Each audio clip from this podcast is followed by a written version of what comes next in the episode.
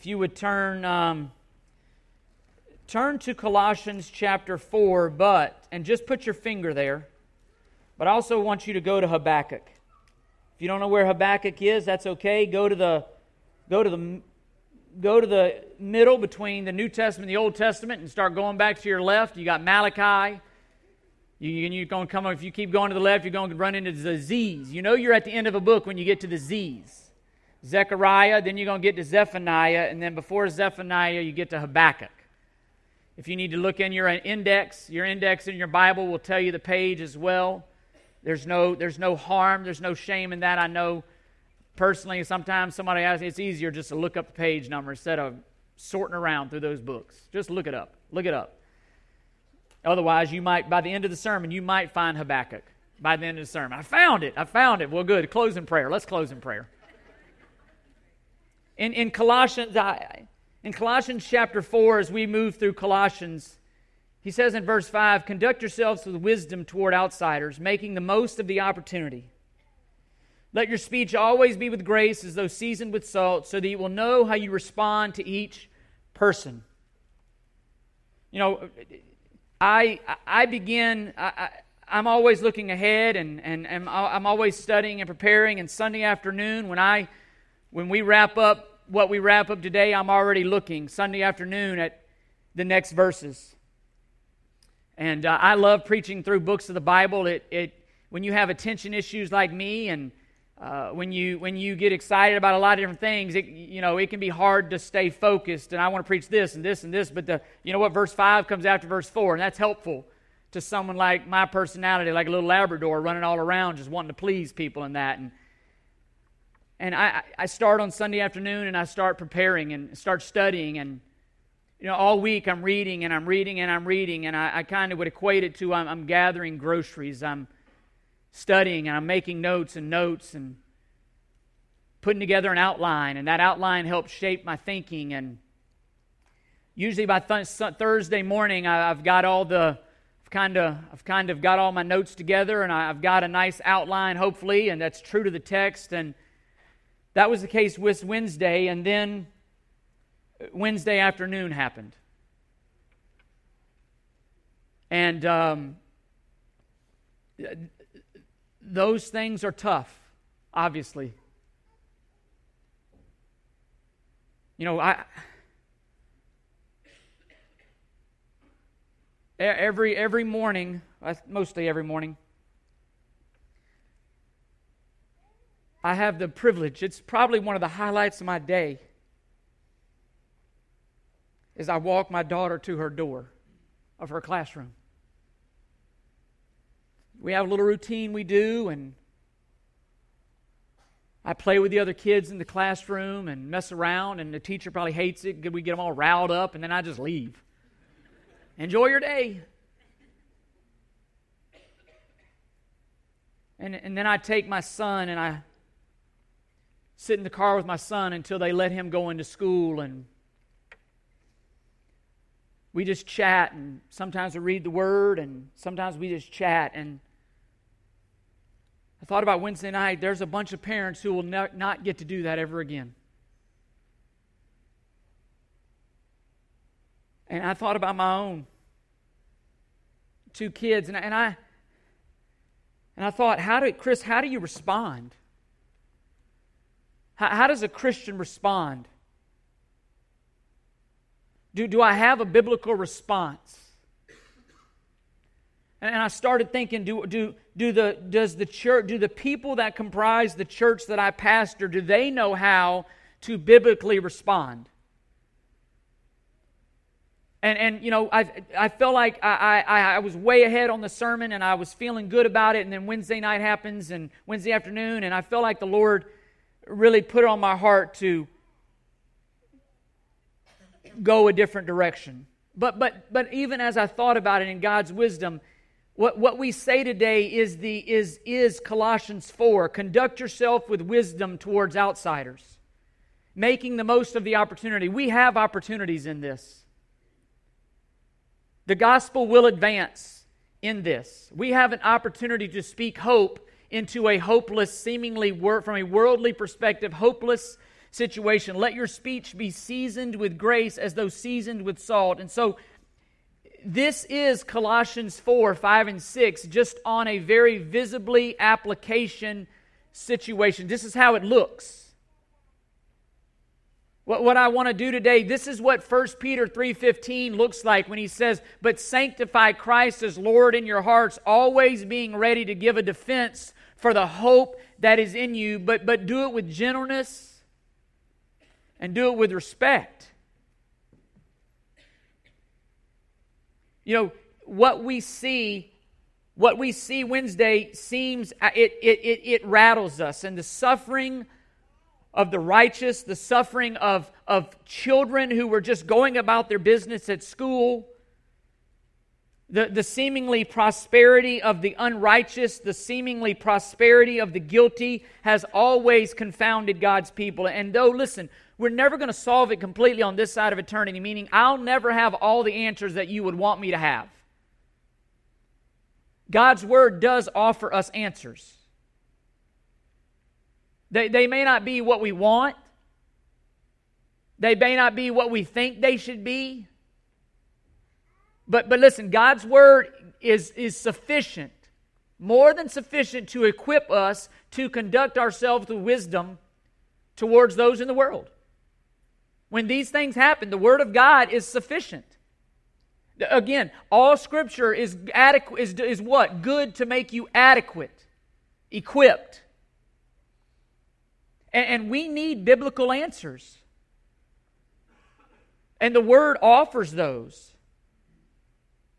And, and I'll say on the front end, here, here's, where, here's where we're going. At the end of the day, here's the hope we have. Here's the promises we have. Here's what you and I, as believers, and again, this message, this is to believers. Okay? Uh, uh, we gather to worship, we scatter to evangelize. I want us equipped so that when we scatter today, we can speak into the lives of those at our work, in our neighborhoods, and we can offer hope. But, but at the end of the day, you and I have got to be confident, and here's where it's rooted in the faith and care. In, our faith has got to be in the character and the promises of our great God. You cannot waver in regards to the character and the promises of God. The, the, world wants the world will want us to believe that God is not good because those things happen. Listen, we, we worship a God, our faith is in a God who is, who is always faithful, who has made promises, and we build everything on the hope of those promises. And, and those promises, in, in large regard, are future oriented. I mean, we need a strong hope. I, I love I love even before 1 Peter 3:15 in verses 13 and 14 the context it says, "Who is there to harm you if you prove zealous for what is good? But even if you should suffer for the sake of righteousness, you are blessed. And do not fear their intimidation, and do not be troubled." I, I was watching yesterday. The thing came on the TV, and there was a sign that says, "We don't want your prayers. We want gun control." That's crazy. Now, I'm not, this ain't political. Don't be careful, Barbara. I'm not going there, Barbara. I know how Barbara feels about it. That's my mother in law. We're not going to make this political. Exactly, exactly. Amen, amen, amen. A little child shall lead them. How about that? Yeah, take that, Barbara. Take that. A one year old laughs. You know, the world devises evil, it says in Psalm 2, and the Lord scoffs at them. That's the Lord scoffing. Literally, that's what, and it's funny because that's what Psalm 2 presents. The world puts up a front towards God. Satan and his, and his imps think they're going to squash God. You know what it says in Psalm 2? The Lord laughs, He scoffs. Again, we, we have to trust in the character of our God. We, we've got to trust the promises. And listen, if we're going to trust in those promises, we need to know those promises. It's the Word of God that equips us. We need to know the promises. Again, Hebrews 11 1, faith, and this is not a flimsy faith. Again, the faith that the Word offers is a strong faith. It's an assured faith. It's a, it's a confident faith. Hebrews 11 1 says, Faith is the assurance of things hoped for, the conviction of things not seen. That's not flimsy. Assurance, conviction. We, we need that faith. Listen, life seems one way, and yet there's a sovereign, good, merciful, just God, again, who is working, who is a promise keeper. We'll look at it in a minute, but while we wait, God has given us the scriptures, says Romans 15 4, to fuel our hope. To fuel our hope. We, we see pictures of a God who, for thousands and thousands and thousands and thousands and thousands and thousands and thousands of years, in spite of all of man's sin, has never, ever, ever not once been faithful. Has never, ever, ever, ever not once been true to his word. And he didn't start on Wednesday. And why and listen, we have to wait. While we wait, we have the scriptures to fuel that. That's why, again, that, that is my heart behind the homework that Melissa sends out every week, starting in, in Genesis. If you don't get that, email Melissa. I, am trying to it, look. I'm just giving you a one more one more piece of ammo to do as a family. If you don't know what to do, do these. But to equip our kids, to equip the adults, to, to see the faithfulness of God, starting in Genesis. We're walking through. My son and I, we were on our way to, we go, I go get him in the afternoons, we go feed our goats. That's a whole different story and then we go to on Thursdays we go eat dinner because we have football and I got out the homework and while I'm driving he's reading Genesis 37 through 50 and we're talking about God's goodness and sovereignty even in the midst of Joseph's life. Sold into slavery by his brothers. Wrongly imprisoned. Servant separated from his dad, separated from his brothers. And, and, and yet, God was sovereignly working out a plan for Joseph to be right where Joseph needed to be, right at the time Joseph needed to be, to provide for his people. Listen, not about Joseph, because God had promised to take care of his people. And in the midst of all that nasty stuff, you see a God that was faithful. Faithful. And, and look, sin has never, ever defeated God's plan. And it won't. The hope for redemption and God's plan for redemption all along, and it fuels our faith. And I want us as a people, my responsibility is, is again, to equip us as a people to have answers. And so that's why we turn to Habakkuk today. For, for those of you, I want to set the stage and context because the context, rather, I, am assuming, I don't know if you know what Habakkuk is about or not. It's one of my favorite Old Testament books. Habakkuk is a prophet. You say, what was a prophet? A prophet was an individual who represented God to the people. God would speak to the prophet, the prophet would then go give that message to the people. You see it Isaiah, Jeremiah, all those guys, they would hear from the Lord and then and then they would those prophets would speak to the people on behalf of God. God would give them a message, they would relay that. And yet in Habakkuk we see Habakkuk addressing God personally. Habakkuk does not get a message from God to give to the people. Habakkuk, the book of Habakkuk is Habakkuk the prophet addressing his own questions to God. He's going to God with his own questions and he's asking them. The, the, the it is, the, it is the recording of the struggles of a prophet himself towards God and how God was handling things and what was going on in the world around him. That's Habakkuk, him struggling with what he sees and how does that mesh with your plan, God, and how does that mesh with your goodness? He, he looked at his own people, Israel, and Israel was engrossed in sin. They had abandoned their covenant, if you will, with the Mosaic covenant. They had abandoned it. He's looking on the horizon of time and he sees Babylon, a huge world power. Babylon is going to come in and is going to destroy, in large part, Israel. It's going to take them over. And Habakkuk is saying, How does this make sense, God?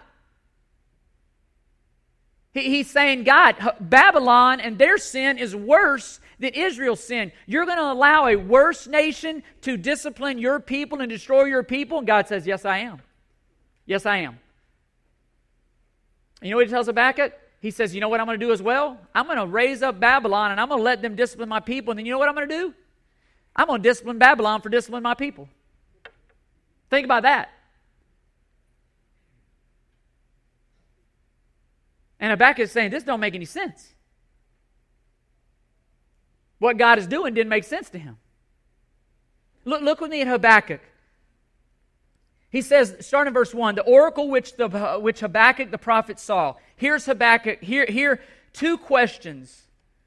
But he says, How long, O Lord, will I call for help and you not hear? I cry out to you, violence, yet you do not save.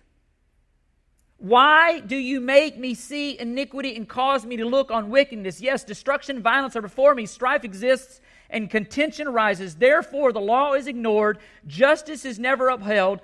Here it is. For the wicked surround the righteous. Therefore, justice comes out perverted. You ever felt like that?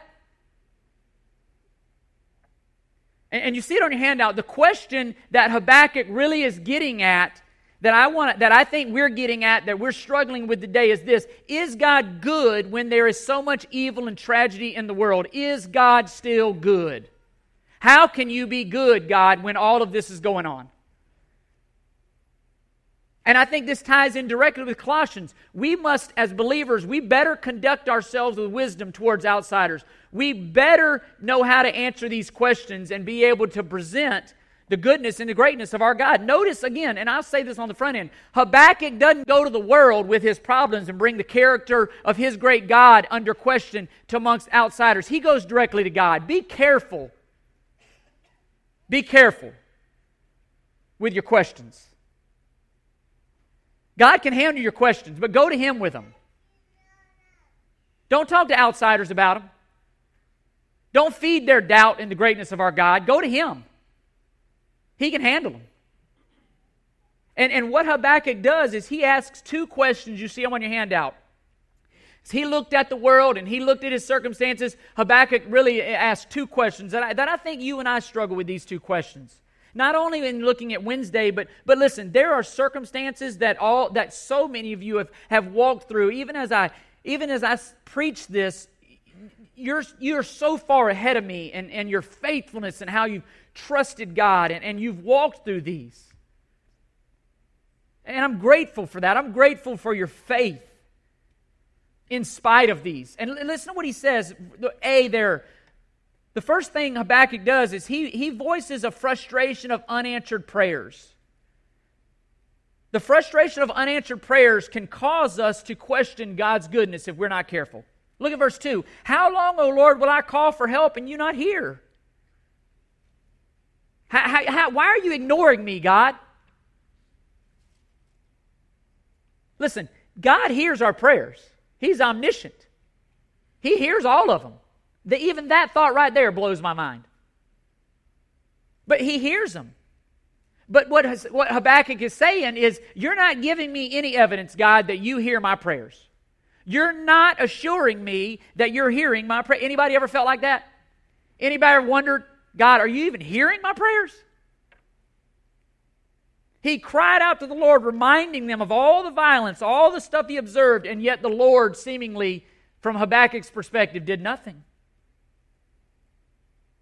Wasn't responding. We've all been there. The question becomes how do we respond? How do we respond when, when, when we're in that situation? When it appears that God is not answering, hearing, nor responding to our prayers? But the other question Habakkuk poses is found in verses 3 and 4, and it's this it's the frustration generated by the apparent success of the unrighteous. You ever felt like the, like the unbelievers were winning? You ever felt like the world was winning? You ever felt like, like the, the world was getting away with their sin? You ever wondered, is it worth it? I mean, and that he says, look, how long are you going to let me look at iniquity? How long are you going to let me look on wickedness? The wicked surround the righteous. Justice is perverted. And, and, and from Habakkuk's perspective, God did nothing about the situation, was doing nothing about it. It seemed like people were getting away with their sin. The, the word violence in Habakkuk occurs, occurs six times. It, it, means more than physical. You see it there in, in 2 and in 3 and 4. It's more than just physical brutality, it's a flagrant um, violation of, of the moral law of God. It, it, it refers to ethical wrongs. And, and these were piling up. And what Habakkuk does is he, this is his way of just piling it on, saying, Everywhere I look, it's sin, sin, sin, and you're not doing anything about it. And, and, and, you know, Wednesday night, I sat there and I thought, just gloom. And, and, I, and, I, and I, read, I read somewhere, I think it said, there's been 18, I think it was 18 shootings in the last year in our schools. 18, I'm not sorry, I think it was 18 shootings this year. This year alone in American schools. 18.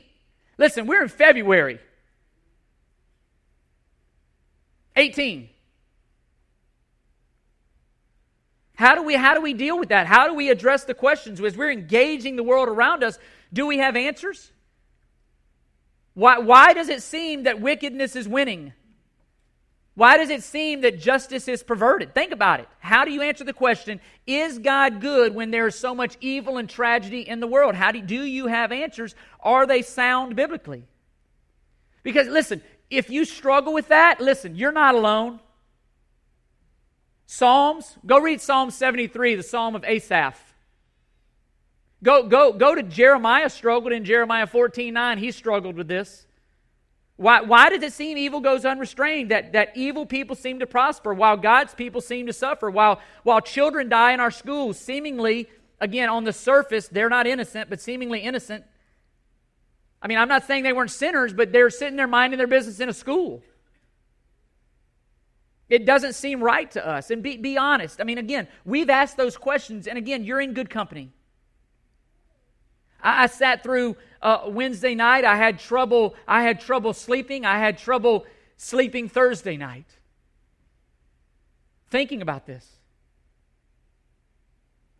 I, I, have I've, I've, I've searched and searched and searched so that I could present you honest help this morning, and, and I hope it helps. It's probably not going to be to the extent that you want because I can't solve it. This ain't 2 plus 2 equals 4.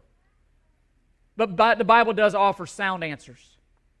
And so, to, to, to Habakkuk's questions, God, in his graciousness and faithfulness, offers two answers.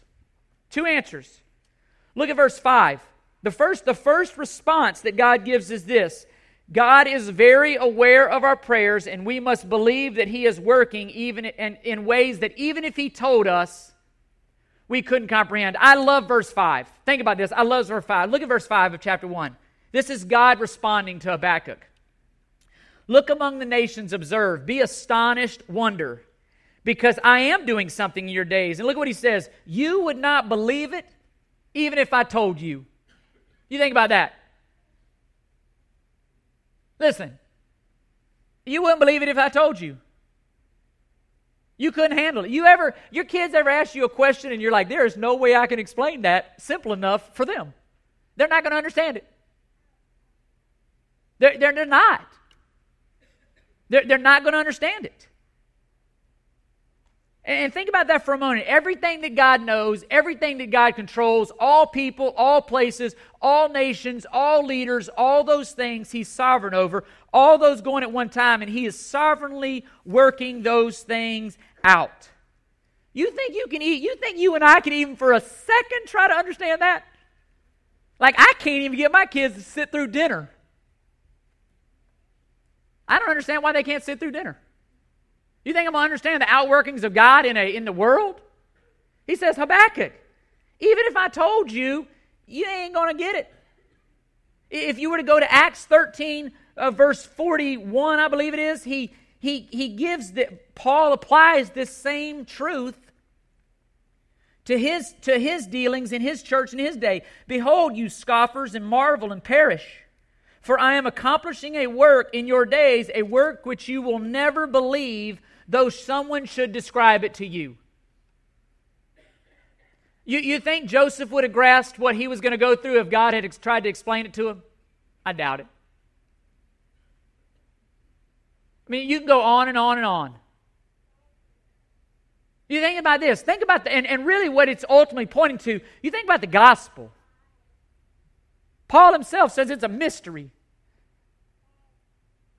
Look, Gentiles, Jews, all in one family? That's crazy. A, a Savior coming, taking on, the, taking on flesh, dying for sins he never committed, three days later, resurrected. I mean, seriously, if God told him that, it's too much. It's too much.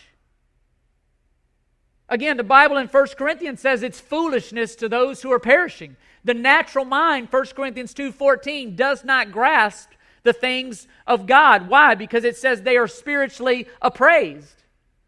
It's too much. Deuteronomy 29 29 says the secret things belong to the Lord. It's too much. And, and, again, but God does say, listen to this, I'm working in ways you wouldn't even imagine. And he, Habakkuk, could not comprehend that God would use evil, Babylon, to discipline Israel for their sin, and yet he did. And, and God was answering Habakkuk's prayer in ways that he could not imagine or had not imagined. Even Isaiah 55, 8, and 9, again, God lays all his cards out on the table to Isaiah and says, Listen, my ways are not your ways. Listen, my ways are higher than your ways. That's what he says. They're higher. Oh, you, you can't comprehend it.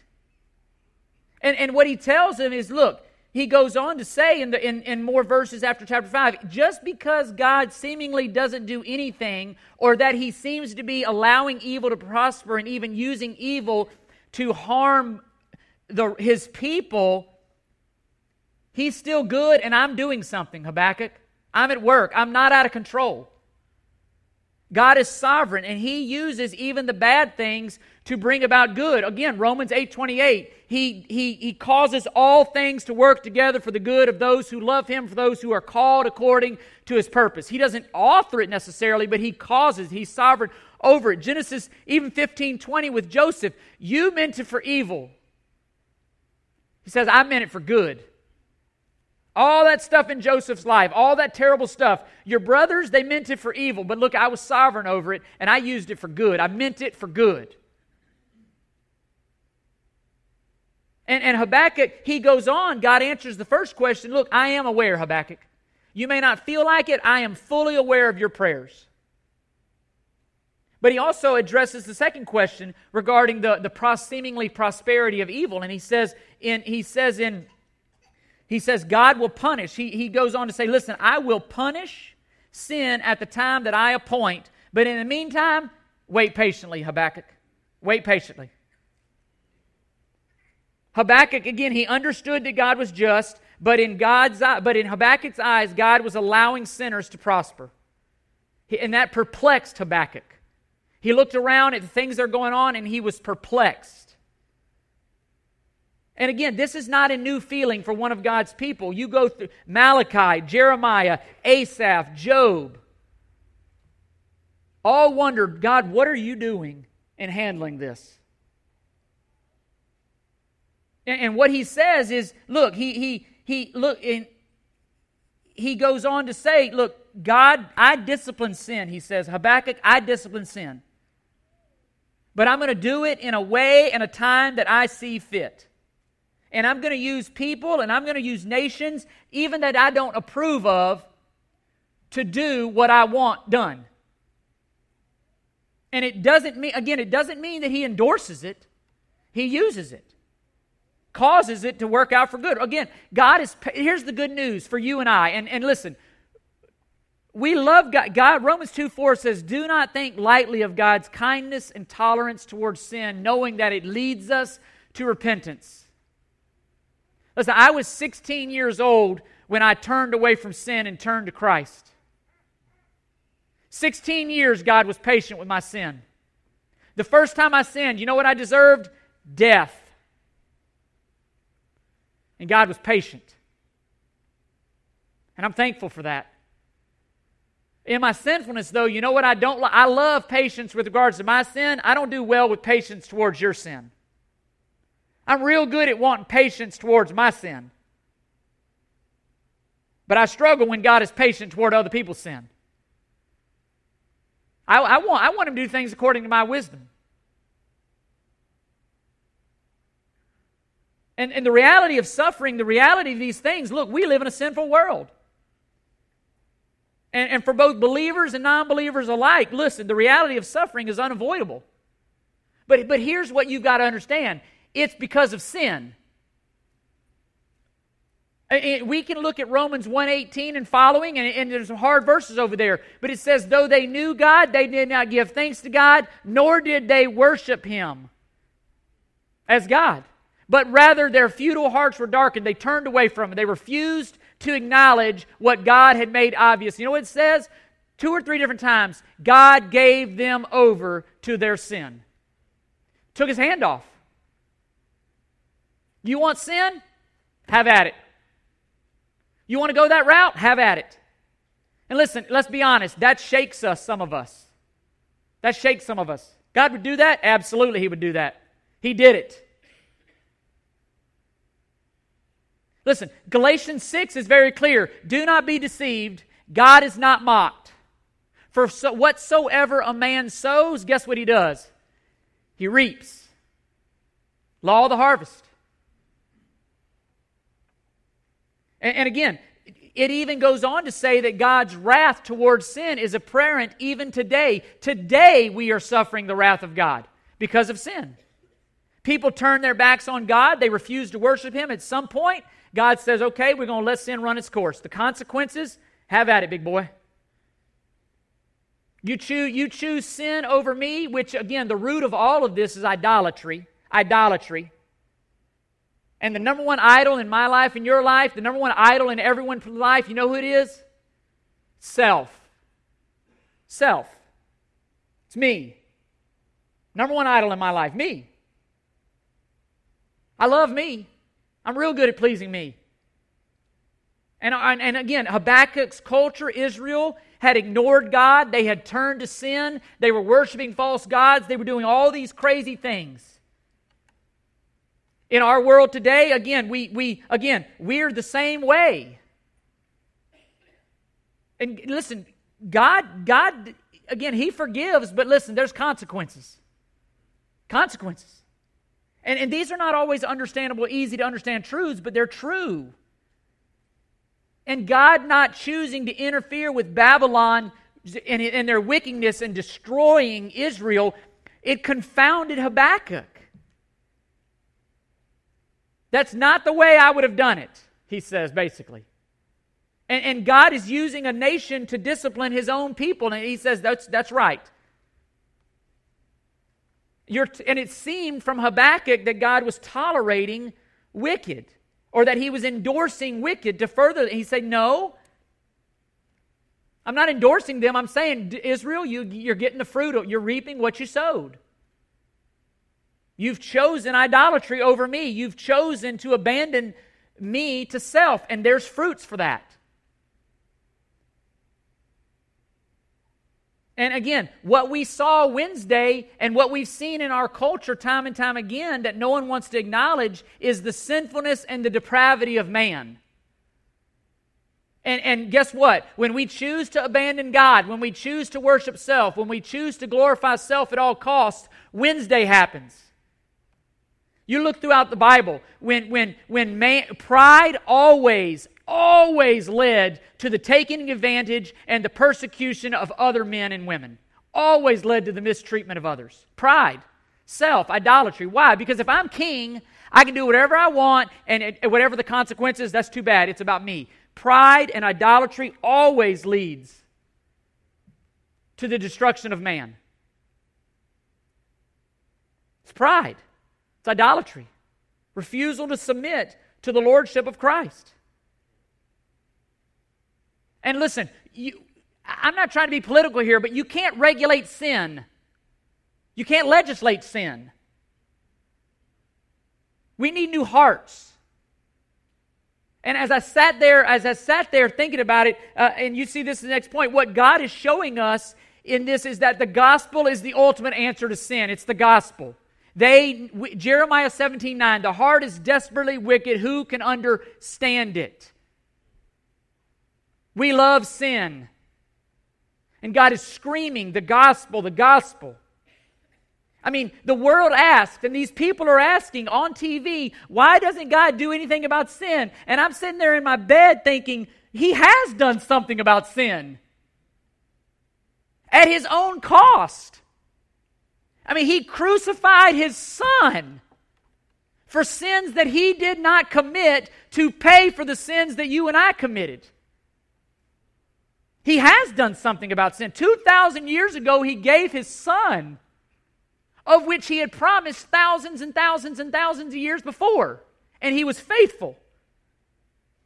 And, and, again, and, and guess what? God intruded into the world in that way. And you know what he says? I'm going to come back and I'm going to intrude into the world again. I have, um, for, for now, he is offering salvation. He is offering a chance to be reconciled to God. And you know what we do in our world? We walk along picking daisies, having a good time in our sin, dull to the consequences until Wednesday happens. We ignore God until Wednesday happens, and then all of a sudden we blame God. That, that's the reality that nobody wants to say. We blame everybody, including God, except the person in the mirror. And that's the way all of us are. Your kids learn that real early. She made me angry. He made me do it. No, he didn't. No, he didn't. No, he didn't. You know why you're angry? Because you're angry. You know why you're angry? Because you're selfishness. You know where anger is rooted in? Anger is always rooted in selfishness. Unrighteous anger, I mean. It's always rooted in selfishness. You want something, it's denied, it's blocked, and so you get angry. And the person who blocked you now becomes your enemy, and so you're angry at him, it's all their fault. Well, no, no. You're selfish. Look at James. Where do fights and quarrels come from among you? You want and you do not have. So you know what you do? Go get it. Please self. And, and, forgive me if I come across angry. I'm not angry at you. I'm angry at a world who's blaming my awesome God. That's what I'm angry about. God's getting blamed for things that are not, again, he don't need to be blamed for. He's offered his son. And only the gospel can change people's hearts. We want, we want all of, we want God to do what we want Him to do without the repentance. That's what we want. We want the blessings, again, without the repentance. We want the blessings without the loyalty. And again, Habakkuk is saying, look, Christ is it. He is the hope. And again, going back to Colossians, making the most of every opportunity, you and I have a tremendous opportunity to share the gospel in these times. The hope. The hope for the idolatry of, the, of America is Christ. You want to be freed from loving self? Christ. You want to be freed from the hang up of having to do things for self all the time? It's Christ. It's Christ. And, and Habakkuk reminds us that when things are out of control, God is in control, totally in control. Sin's not winning, God is in control. And again, the, the root of what we saw Wednesday is sinfulness. We, we will do anything to not be culpable, to not take ownership or responsibility for our sin. How could God do this? No, no. How could you do this? Sin. Sin. I, I could say a whole lot more there, but I don't want to eat emails that I turned it in political and all that stuff. Look, people kill people. Sin. Sin. Now, that doesn't mean don't go run and Chris thinks everybody should have a gun. You don't want me to have a gun. I'm just telling you, you don't want me to have a gun. And I, there's a lot of people I know that I don't want them to have guns. Listen, for all of our sake, for their sake. But it's sin. Go, go to chapter 2 of Habakkuk. I would challenge you to, again, why would God do this? It seems so wrong until you read verses 6 through 19 and you see what their sin was and you see where that nation had, of Israel had gotten to. And listen to me, that what we see in chapter 6 through 19, eh, listen, it represents Israel, it represents Babylon, but listen to me, it represents United States. our precious little United States, God's chosen, whatever. It represents us. Listen to this. Listen to this. If you were to read verses 6 through 9, here's what, here's what God says Israel was guilty of unjust economic practices. You can sum it up with unjust economic practices. They were taking advantage of people in order to get rich. The rich were getting richer, and they were using the poor and, and, and abusing the poor in order to get richer. Listen to me. Think about our America high interest rates that take advantage of the poor, too easily offering debt, building wealth through crooked means, you name it. We're guilty. We're guilty. You look at verses 8 through 13 mistreatment of people. Slavery, still alive today. Go to the I, I statistics say the I 4, I 75 corridor is one of the number one places where people are trafficked for sex in our backyard. We treat people as a commodity, we abuse them. Racism, still alive and well, unfortunately. Taking advantage of immigrants and all this. Again, I'm not trying to be political. I'm just simply saying the heart is desperately wicked. We're taking it, people are still taking advantage, mistreated. You go to 15 through 17, irresponsible leaders. I'm going to leave that one alone for the sake of my email box. Irresponsible leaders. Again, I don't, I, I got to stop. 18 and 19, idolatry. Idolatry. Listen, I'm going to ask you this question and, and look smart by nodding your head north and south. Is idolatry still rampant today? Yes. Yes. And this is really where it all boiled down to. Idolatry, self. It's why Israel fell to Babylon. Sin. Rampant idolatry. Listen, you and I live in a messed up world because you and I are messed up. Sin. We need a Savior. The issue is sin. Idolatry is the issue. We have rejected God. We love sin. We prioritize self. Sin reigns even in the church we're not living wisely before outsiders. We're not making the most of every opportunity. The reality is, in many of, many of our lives look so much like the world's lives that they don't see a difference. And our lives are not declaring, again, that Christ is unrivaled. That's the problem. Again, uh, it's the issue of sin. We need a Savior. And the reality is, if you look at the scripture, it says not, that sin would be worse than it is today, but God is currently restraining it. Go to Thessalonians. As bad as you think it is, it's getting worse. He's restraining it. He, he don't get any credit for that. And again, God hates sin. Part of it is God hates sin so much that eventually He allows its consequences. Look, go ahead. Go ahead. And, and, and what we see in Habakkuk is the response. And here's just three practical truths that, that Habakkuk answers for you and I. And this is kind of where I want to get to to say all that. Because, okay, so, okay, I get it, Chris. We get it. What, what do we do now? But, but we got to know, again, all application comes from right interpretation. We got to know what Habakkuk is actually saying. We got to know what the Bible says before we just run to the application. Because if we don't understand what it says, we're going to apply it wrong. And in, in Habakkuk 2, verses 3 and 4, this is, this is the way God responds to Habakkuk. The Lord answered me and said, Record the vision and scribe it on tablets that the one who reads it may run. Listen, here it is. For the vision is yet for the appointed time, it hastens toward the goal of it and will not fail. Though it tarries, wait for it for it certainly will come, it will not delay. Behold, verse 4 As for the proud one, his soul is not right within him. Listen, but the righteous will live by faith.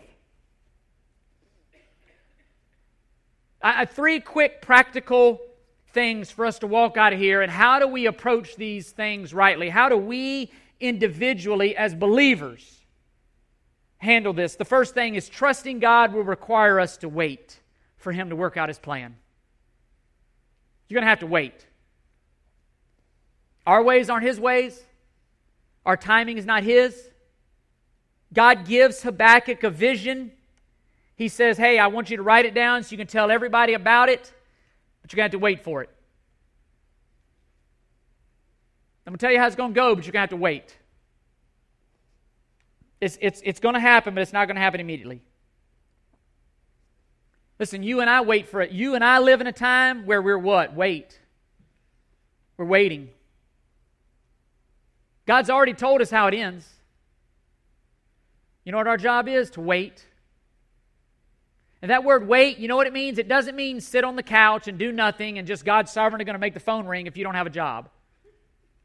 It means go fill out applications and put your resume out there and do everything you know to do and wait. Do everything you know to do, i.e., share the gospel, preach the gospel, un- work the gospel into your conversations at home and work, and explain that, you know what, there is a problem, but here's the solution Christ. That's how you wait. You share the gospel while you wait. And, and listen, do you and I know everything? We don't, we don't have it all figured out. But the uncomfortable truth that we must face, you see it on your hand, as part of following God means that we have to wait for explanations. You got to wait. You, that's again, you got to wait. And, and, that's a struggle. Micah, Micah in 778 battled this. Listen to what he says. But as for me, I will watch expectantly for the Lord. I will wait for the God of my salvation. My God will hear me. Do not rejoice over me, O my enemy. Though I fall, I will rise. Though I dwell in darkness, the Lord is a light for me. What did Micah run to when he didn't understand? He ran to the character and the promises of God, and those fueled his waiting. He was able to wait. How? Expectantly. It fueled is waiting, but he knew the promises. He was confident in God's character. Again, we don't wait without being fueled. Again, that's why we have the scriptures. I mentioned it earlier. We've, we've looked at this before, but Romans 15 4 For whatever was written in earlier times was written for our instruction, so that through perseverance and the encouragement of the scriptures we might have hope. You know what that means? So that we can wait. And we can wait expectantly. Why? By feasting on the word by understanding the character of our God. Uh, the Bible is very clear. You and I currently we see dimly. We don't see everything. 1 Corinthians 13, 12. For now we see in a mirror dimly, but then face to face. Now I, I now I know in part, but then I will know fully, just as I have been fully known. But in the meantime, you know what he says? Wait. And wait with faith, with hope, and love. Wait.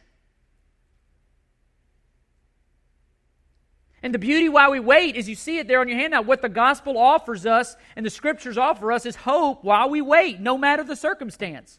One day there will be a great reversal. Evil will draw evil upon itself, and God will crown the righteous with eternal life. That is a promise. Romans 8:18 Paul said, "For I do not consider the present sufferings worthy to be compared to the glory that is to be revealed in us." You know what that whole chapter focuses on? Wait. We have been saved, he says. We have been adopted. Romans 8, 23 through 25. We have been adopted, but we have been adopted what? In hope. Hope. Am I adopted? I am. Have I received the fullness of that yet? I have not. So I wait. I wait. But I have the promises to build my waiting. I have promises to fuel my waiting. That one day it'll be worth it. One day God's going to deal with evil. That's what he tells him. But wait. But while you wait, work. Share the gospel. We have the solution. God has done something about sin. Are we putting it, are we, are we taking our light and we put it under a basket? Or are we putting it out on the table for everybody to see? Again, conduct yourself with wisdom towards outsiders, making the most of every opportunity. That word making the most, it literally means buy up, snatch up every single. It's like, you know, it's like you found a deal in the store, deal of all deals, and you just snatch it up. That's literally the picture. Can you believe? Can, we're, we're going to, we had this experience. We're, we're, our kid, our son, Brad is in uh, civics, He's learning all about Washington, D.C. and the government and all this stuff. And so we thought, you know what? Let's go to Washington, D.C. for spring break. So for the, about the past eight months, we've been looking at plane tickets and we're like, we ain't going to Washington, D.C. Not at that price. We're just waiting and waiting and waiting. I'm sitting there watching television the other night and Karen comes running in. Chris, the tickets are $74. What should we do? I'm like, you ain't bought them yet? She's asking me all these questions. I said, Karen, stop asking questions. Hurry. Go buy the tickets. Hurry. Snatch it up. Snatch it up. Should we wait? Did you hear what I said, woman? No, I don't speak to her like that in public. No. Like, go buy the tickets. Snap, but that's but that that picture is the is the same vision that we need with with with the gospel. God, uh, these opportunities are opportunities to snatch up for the gospel, for the glory of God. Are we sitting quiet or do we have answers that people need? We have answers that people need. The question is, do you know them? Are you bold enough to share them as we said in 1 Peter 3:15, no matter, do not fear their intimidation. Don't fear their intimidation. You're going to look like a fool? You know what Paul said? I am not ashamed of the gospel, for in it is the power of salvation for everyone who believes, first for the Jew, then to the Jew, Gentile. For in it the righteousness of God is revealed from faith to faith. For as it is written, the righteous live by faith. Paul says, I am not ashamed of the gospel. Paul was willing to be shamed by the gospel. He was not ashamed of the gospel. And that leads me to the second point, though that's extra. You didn't pay for that. That was not even in my notes. We must wait we must, while we wait, we must wait and live by faith.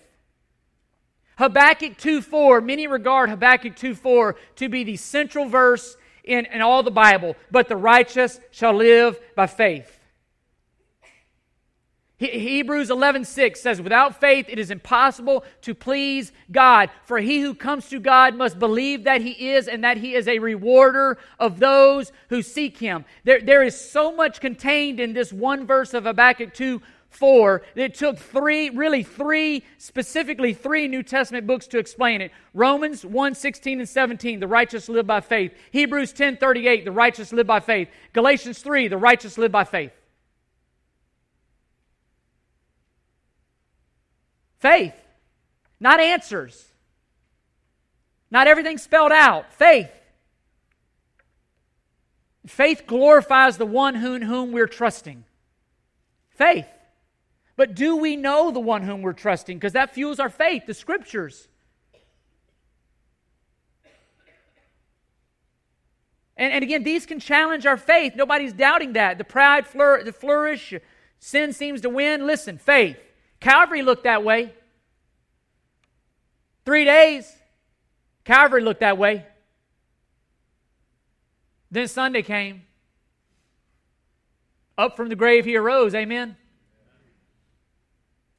And you know what that was? That was a fulfillment of a promise because in Genesis 3:15, God said, "Satan, I'm going to raise up a seed. He's going to bruise and, and you're going to bruise his heel."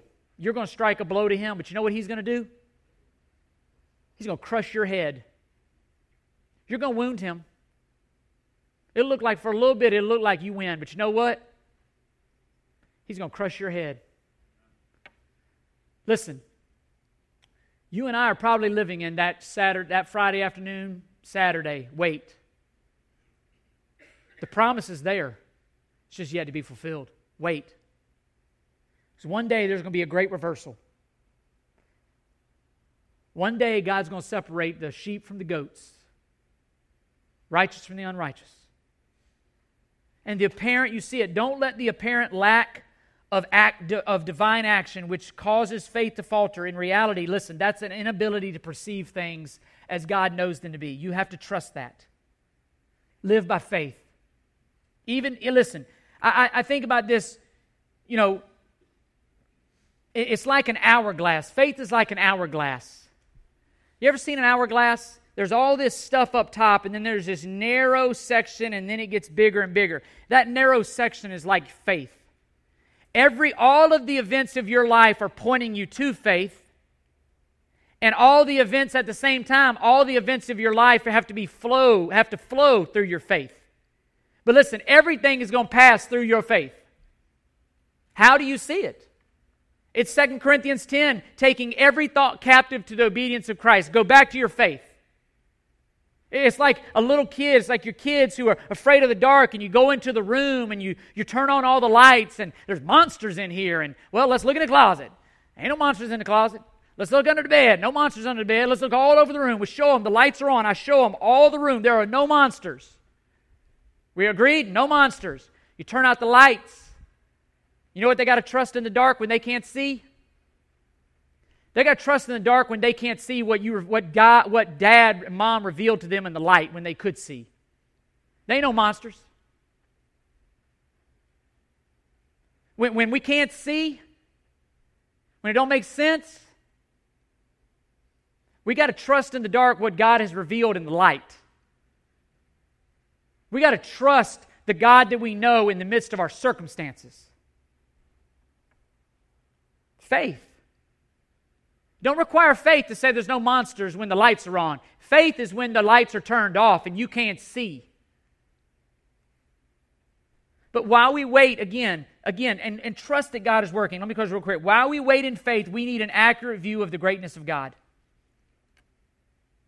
You can go to Micah, you can go to Isaiah, you can go to all these places. What fueled their faith was a right view of God. And that's even what Habakkuk gives in Habakkuk 3. God, 3 verse 3. His splendor covers the heavens, and the earth is full of his praise. His radiance is like the sunlight, his rays flashing from his hand, and there is hiding of his power. He, he says, Praise God, look to God, the greatness of God. And one of my favorite passages, we, we have this hanging in our kitchen. Go to Habakkuk 3, 17 and 18, and this is ultimately, this is ultimately where, where we've got to be as a people. This is, the, this is what he says in summary. In times like we're living, times like many of you have been through yourself, listen to what Habakkuk says. Though the fig tree should not blossom, and there be no fruit on the vines, though the yield of the olive should fail, and the fields produce no fruit, Though the flock should be cut off from the fold and there be no cattle in the stalls, yet I will exult in the Lord. I will rejoice in the God of my salvation. No matter what, Habakkuk determined to praise God.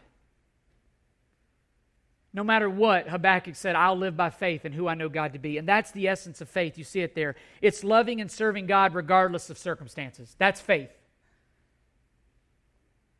Again, those were the words, the prophet there, pictures. We don't get it. We're not farmers.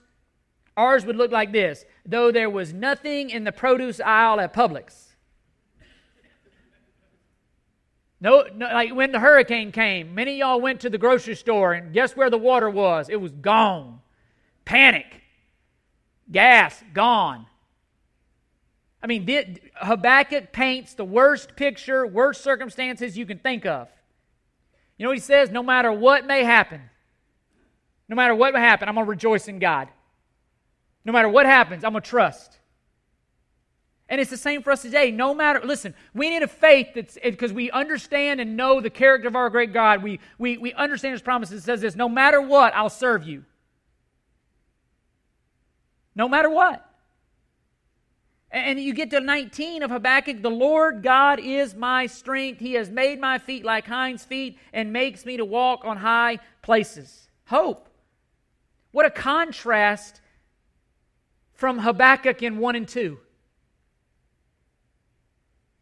And here's, here's what you and I, here's what God calls us to. Ultimately, what is faith? I want to summarize faith like this it's allegiance to God no matter what allegiance to God no matter what. No matter what. I, I don't understand, but I trust a God who does. I don't know what's going on, but I trust in a God who does. Again, the, the why might be the fig tree doesn't blossom, the grapes don't show up in the vine. You know why? Because my hope and your hope ain't in a fig tree. My hope, your hope, is not in a vine. It's in the God who causes the fig tree to blossom and who causes the vine to grow. And even if they don't grow, guess what? God is good. Even when it seems evil is prospering, listen to me, God is good. Even though you have no reason outwardly to believe it, listen to me, the scriptures, you know what they tell me? God is good. We got thousands and thousands. Of, you ain't the, no temptation has come upon you such as common to man. God has always been good. He did not cease to be good to you. Christ, and, and listen, this world is not our home. Christ has come to, to abolish what we see, to undo sin and its effects. And one day, one day, Revelation 21, one day he's going to wipe away every tear. But until then, listen to me wait. Wait. And share that kingdom while we wait. Don't go under. Go to God, understand who He is, His greatness. And listen to me. What we need is mature faith. A mature faith trusts humbly but persistently in God's design. We, that's why we need a mature faith. That's why we need to be studying the Word every day, devouring the Word so that we're not tossed around by every wind and wave and trickery doctrine. When these things happen, like what we saw Wednesday, we have answers that defend our God, but they also tell about the greatness of our God. Amen? And, and I pray that we would be that church, that we would conduct ourselves with wisdom, as Colossians 4 5 says, with outsiders, that we would use these opportunities to make the most of every opportunity, snatch them up. Ephesians 5 says, making the most of every opportunity because the days are evil. They're gone like that. Snatch them up. And, and you can always call. I, I'm here to serve. If you're struggling, but listen to me, go to the Word. God is good. No matter what, listen to me, God is good.